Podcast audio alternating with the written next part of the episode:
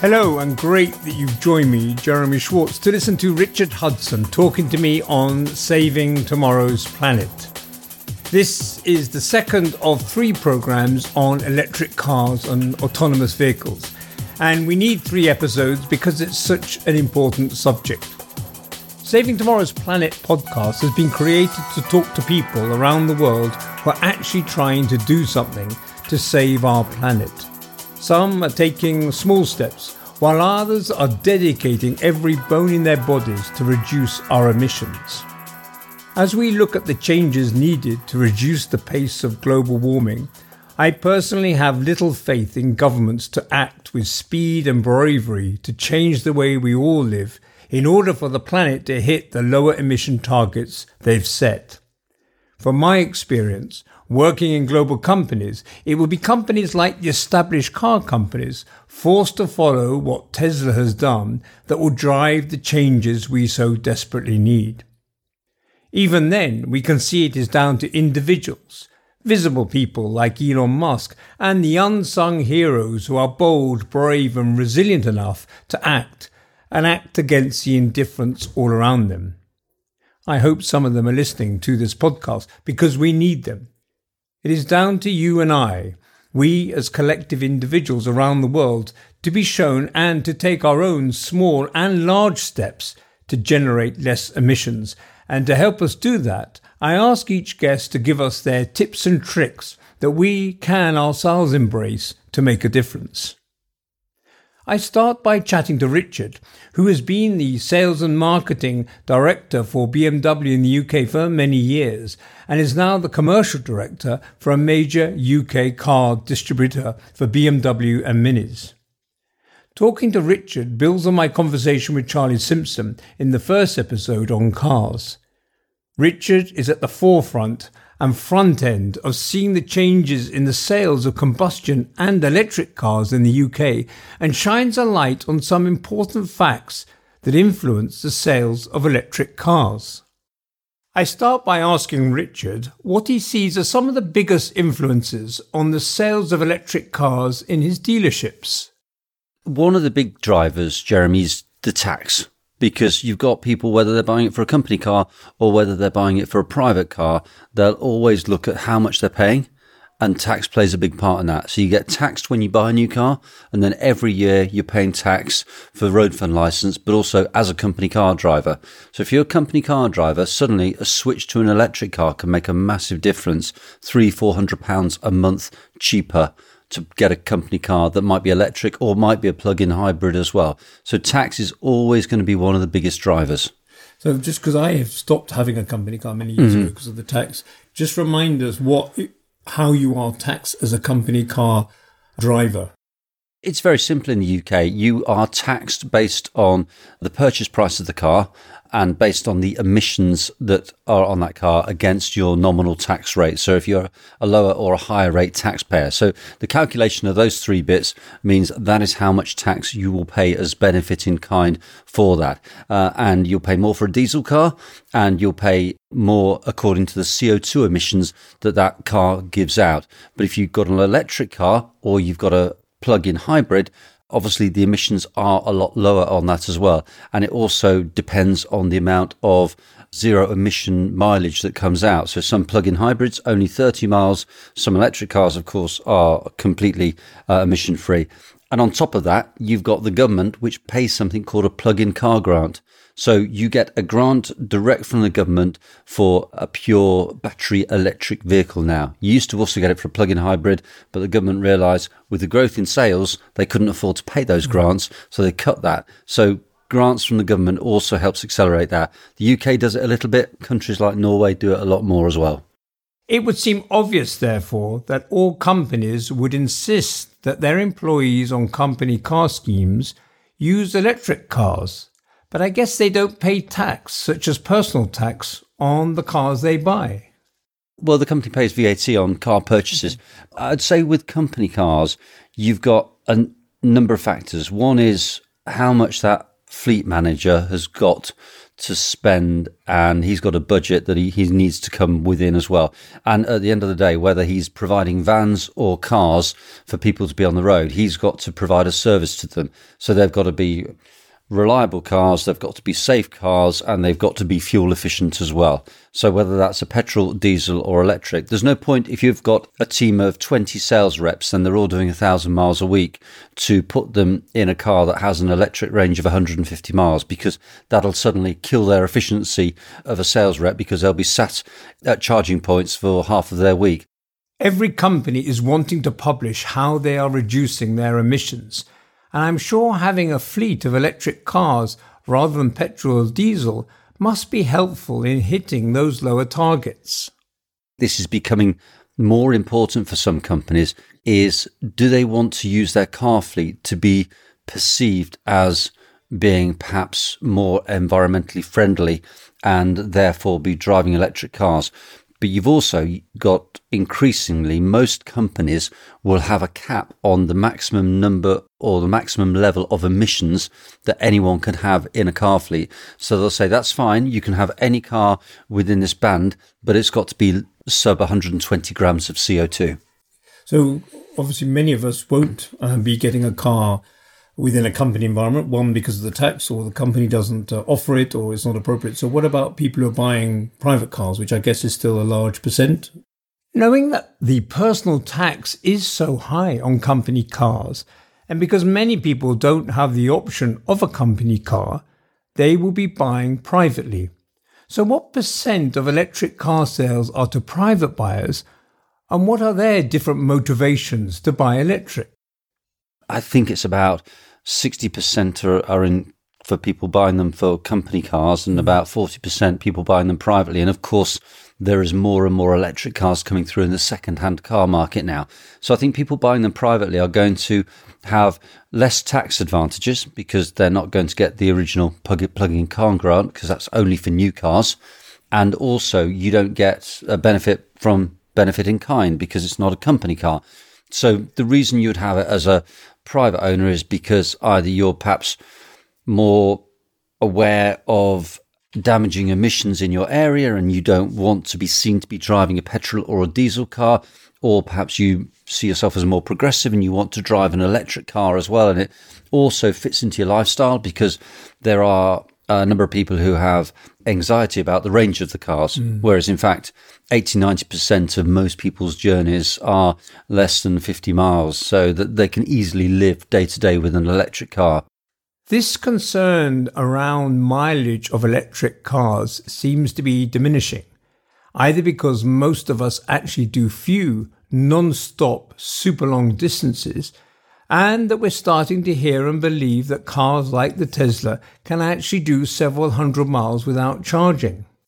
All the car companies are governed very strictly about what they can claim is the range of their electric cars, and they are governed and they're subject to some very strict tests in terms of the testing environments and the temperatures with which those cars are tested under to make sure that range is what it says on the tin so that when people buy that car, they're not disappointed. However, range can decrease as a battery gets older in a car as well, which, which does have an impact. But ranges can vary from everything from a plug-in hybrid car, which might have an electric driving range of say 30 miles, and then the normal petrol engine will kick in, right up to the newest electric cars like the Ford Mach-E, which has just been launched, which I think has got about 344 mm. miles of electric range. So it's quite a span of performance on that. So the range is going to vary according to the performance of the battery and let's face it, the price of the battery and then therefore the price of the car that you buy as well. My sense is that once you get used to an electric car, you will ensure it is being charged as often as it needs most people, if they're in that, they will drive it and use it like they'll use their mobile phone. They'll come home, they'll plug their phone in, they'll plug their car in. Next day, they'll go, they'll have full charge. In general, most people's journeys, 80, 90% of them don't exceed 50 or 60 miles in a day. Mm. So an electric car will, will be sufficient for most people's needs. So if um, one looks at air flight for a second as an analogy, potentially, I believe that business travelers actually account for a huge amount of airline CO2 emissions because mm-hmm. they're the ones flying mm-hmm. a lot. So it's the heavy user, let's call it that. Yeah.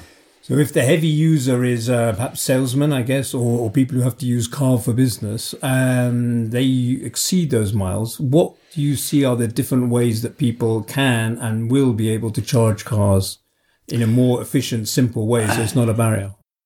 Charging at the moment, you can have standard charging, you can have rapid charging, and you can do standard charging from a normal residential home. You can do rapid charging if you've got a dedicated charge point fitted in as well, and you can have that rapid charging at home. And again, when it comes around to an unrelated industry, but office building and home building is also being incentivized and guided to have plug in charge points uh, at offices, new build offices, and at new build homes in certain areas as well, according to local planning. So more and more charging points are going in. People are no doubt familiar with seeing all of the banks of Tesla charging points at many of the service stations, and there's many other independent charging points coming up as well. Charging my phone at home by just placing it on an iPad is called induction charging. I still don't know how it works, and frankly, it seems to defy the laws of physics but I wonder if this could be possible for cars too, because that would be really super cool and make charging far easier. But future technology will allow for induction charging.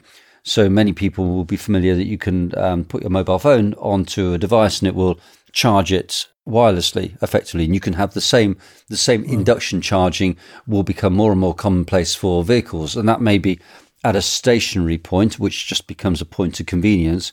But you know, the technology is also being developed and it's also on trial where you can drive along a road, let's say a bus lane.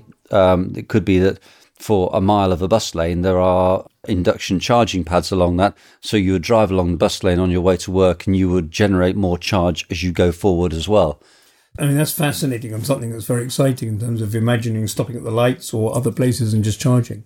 One of the things I'm interested in is obviously how car companies are incentivizing themselves to go into electric because of the economics of the car mm-hmm. versus a petrol diesel. Now, obviously, the engine, I guess, was one of the things that we would think of as the difference between different car brands. Mm. And I guess an electric engine, they're all pretty similar. It's just a battery with something. Can you talk me through what's the impact of this move from engines to electric engines in the perceived value of a brand? When you look at a lot of the car companies, where they started from, they started making engines. That was their key strength.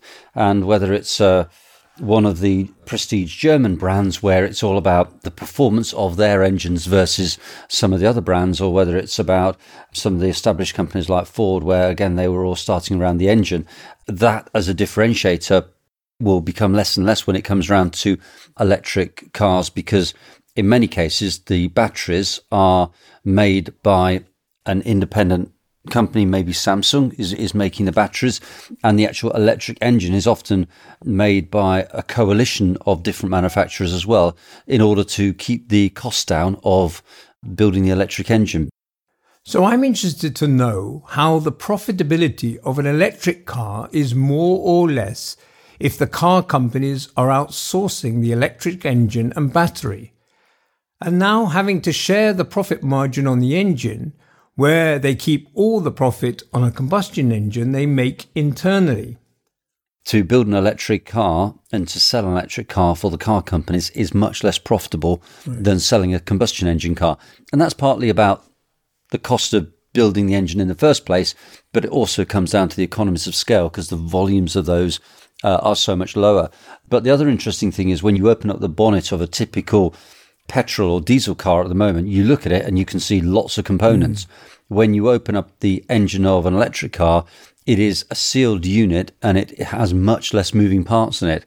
So, whereas your current car at the moment, you may take into a dealership and get it serviced once a year, and that service may be quite involved because it needs to change oil filter and engine oil and and so on and so forth. With an electric motor, there's a lot less components to be ch- changed. So you've, what you've got is a lot of dealerships out there which are geared up for servicing, and they'll continue to do this. A population of combustion engine cars, But in future, they will have less work because the electric engines need less work to be done on them as well. So there will be a big change then. That will not be overnight, but it will grow as the electric car market grows. This is really interesting for me because companies will be more motivated to innovate to reduce emissions if the new products make the same or more money than the polluting ones. Here we see a number of reasons that car manufacturers will potentially make less money, and I could imagine that that will put the brakes on them switching all their car sales to electric. But now we learn how governments can act and can make an impact through regulation and fines. The car companies are being pressured to act to avoid fines from the EU, for example. On the simple basis is that as long as an electric car is profitable to make and profitable to sell, they will continue to sell that. But equally, on the macro scale, you've got car companies that are subject, and this is common across the world, um, but car companies operating in the EU will be fined if they do not hit certain emission thresholds um, and fall below that, they will be fined significantly to make sure that they do fall and that their fleet of vehicles that they sell each year are below a certain level of CO2 emissions. So let's take that to an extreme that if you were a company that was selling 500,000 cars in Europe in any one year, if you sold 480,000 profitably, but you were above your emissions target, that remaining 20,000 you could almost give away free if they were electric cars mm. to get you below that threshold target. So there are economic drivers at a political macro level that's forcing all manufacturers to sell a higher proportion of lower emission. Electric makes a massive difference to that as part of their overall fleet mm. as well. And I wonder if there are new ways to make money from cars that can make electric cars more attractive to them. The other part, in terms of how will car companies make money out of cars in future if they're going to make less out of selling a combustion engine car, very simply, we see this with all car brands. You've got different types of connected services within the car whether they're done in collaboration with the likes of Google or whether they're done on their own kind of proprietary platforms, where you can have subscription services in your car, whether it be music, news, or other information that you can sign up to on a regular basis. So car companies give those away free when you buy the car new, but maybe after two or three years, a bit like with your mobile phone, you can say, Hey, do you want to upgrade to these new services? And you can then have um, the next version of that. So software updates will drive a lot of that uh, additional revenue that will come from the future as well. In some ways, this is a fight for survival by car companies. And if they want to be around in the next five to 10 years, they're having to do business in a different way. Every car manufacturer that wants to be successful and profitable in the future, and therefore it's got to be sustainable and it's got to be relevant now for today's customers and tomorrow's customers. So that's why you're seeing a, a much more rapid growth in the volume and variety of electric cars that are coming out because they, they know that everybody has to be controlled by these CO2 emissions and to be sustainable and to have a future as well. So there is no car company out there, apart from some very niche, almost hand built type mm. car companies that are not orientating the whole of their business in that way. And that comes around to the lightweight engineering of the cars through to the engines that they're doing through to the level of autonomy as well, because that's also linked with technological progress as well as the lower emission cars as well. So, yeah, every car company is moving in that direction. And you are seeing an increasing amount of collaboration between some of those car companies and some of those alliances because they are realizing that the development of the platforms, whether it be the chassis, the electric engines, or the batteries, the benefit of that is is much greater if it can be shared amongst a number of different car companies. So there's a lot more collaboration going on behind the scenes as well. A new thought came to mind, which is a less about sustainability and more about how companies compete with each other to attract customers. If essentially all cars have the same electric engine and probably with similar power outputs, then they'll have to compete more than they even do now on the aesthetic and the looks of their cars. Yeah, absolutely. And, and that's more and more now. You spot on. It's about the design of the car. It's about the, as you say, the aesthetics of the car. It's also about the personalization of the car as well. And that comes in two areas. It becomes the personalization in the technology that you interact with so that your car can learn about you. So that when you get in it on a Monday morning, it says, Good morning, Jeremy. I realised today you want to go to the office because it knows that last Monday morning and the Monday morning before you went to the office. So it will learn much more about it that way. But it's even in a fun, practical way about individualization as well, where you've got car companies, you can personalize your car to a much greater degree. So, for example, now you can buy a Mini and with the benefits of 3D technology printing, you can actually have certain inserts on your Mini, say on the dash or on the side grille on the outside of the car that says Jeremy Schwartz on the side or on the front. It can say Jeremy Schwartz. So you, can, it's that individualization, both in terms of technology, but also in terms of the aesthetics and the design uh, that I think is going to become just one of the little areas and the edges that will become more important in the future. I now want to turn to another topic, which I know Richard is knowledgeable about, having worked directly for BMW and is working now for a major distributor, that of autonomous vehicles. How does Richard view the future for this exciting new tech? There's a couple of things there. I think one is the the level of autonomy is happening now anyway. So I've got a car outside, and you can think of it in different levels. You can have feet off, so cruise control, everyone's had cruise control and you can take your foot off the accelerator. You can take your foot off the accelerator and 10 years ago you can do it today. That's a level of autonomy. You can have hands off where on my car outside I've got a lane departure warning so that when you approach a white line, it vibrates the steering wheel and it moves the car back into the center of the lane. And you can do that even at 100 miles an hour if the roads allow and going round a bend. That technology does exist.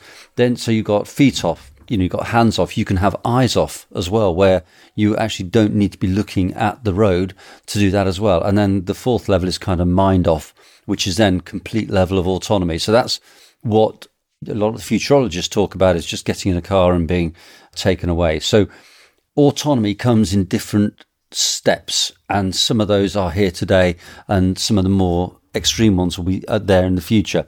And it may be that you drive your car to work and you get out your car at your office and you say to your smartwatch, go and park my car, and your car goes off to a designated parking space that might just be 20 yards around the corner. That's a level of autonomy. So that stuff I think is really exciting, and that's just about convenience and, and so on.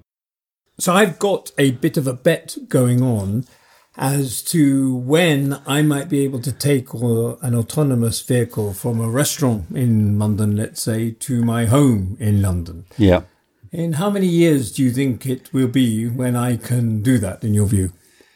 Commercially, I would say in five to 10 years, which is quite a big window. But I would bet you, since you're placing a bet, that in the next year, one of the car companies will do it as a trial with maybe the London Council just to demonstrate that it can be done and can be achieved. So, what have you seen or experienced in terms of being able to be in an autonomous vehicle and you know literally drive without hands, etc.?